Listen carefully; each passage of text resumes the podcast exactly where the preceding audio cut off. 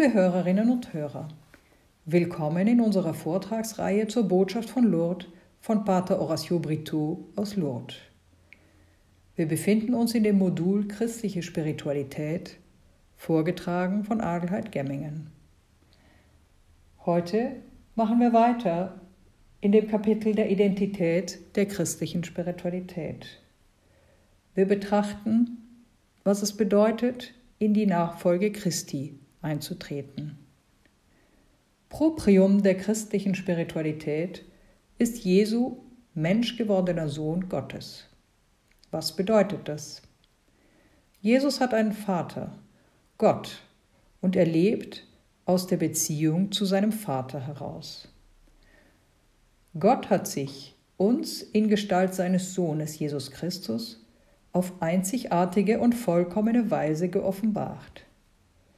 Es liegt an uns, ihn kennenzulernen und ihm nachzufolgen, da wir ihn nur in dem Maße kennen, in welchem wir bereit sind, ihm nachzuahmen und ihm zu folgen.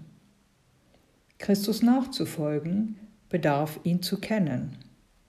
Christus nachzufolgen ist das fundamentalste und ursprünglichste Element der christlichen Spiritualität. Es gründet auf der Tatsache, dass wir uns in die Nachfolge Gottes begeben, der Mensch geworden und all unsere menschlichen Lebensumstände außer der Sünde angenommen hat. Dieser Mensch ist Jesus von Nazareth. In seiner Person liegt die ganze Fülle der Göttlichkeit. Er ist das Beispiel für unser christliches und menschliches Leben. Aus genau diesem Grund besteht jede gesunde christliche Spiritualität zunächst in der Begegnung mit der Person Jesu. Wenn wir Jesus Christus, den menschgewordenen Gott, zu unserem Lebensvorbild erklären, dann bewahrt uns diese christliche Spiritualität vor einem idealisierten oder rein spiritualistischen Christentum. Sie bewahrt uns auch davor, Gott unseren eigenen Vorstellungen, unseren eigenen Bildern, Ideologien oder Interessen anpassen zu wollen.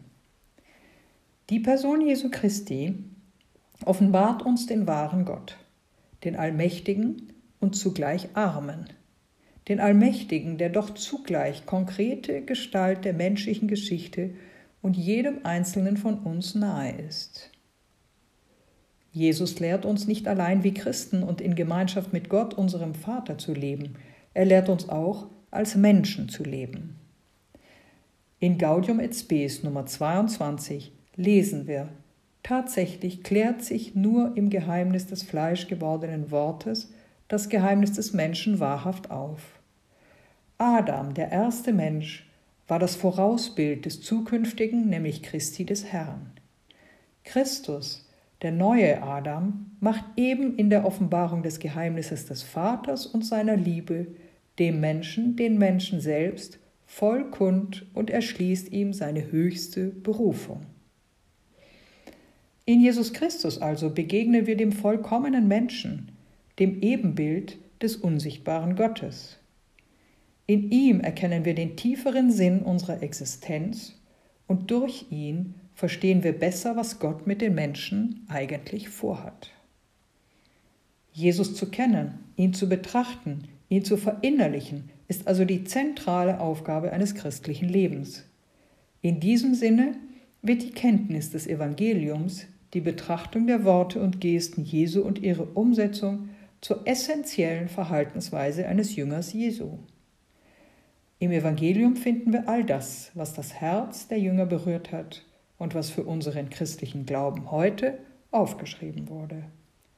Was von Anfang an war, was wir gehört haben, was wir mit unseren Augen gesehen, was wir geschaut und was unsere Hände angefasst haben, das verkünden wir, das Wort des Lebens.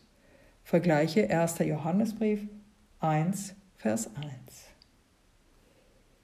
Der Mensch, der sich selbst in die Tiefe verstehen will, nicht nur nach unmittelbar zugänglichen, partiellen, oft oberflächlichen und sogar nur scheinbaren Kriterien und Maßstäben des eigenen Seins, muss sich mit seiner Unruhe, Unsicherheit und auch mit seiner Schwäche und Sündigkeit, mit seinem Leben und Tod Christus nahen.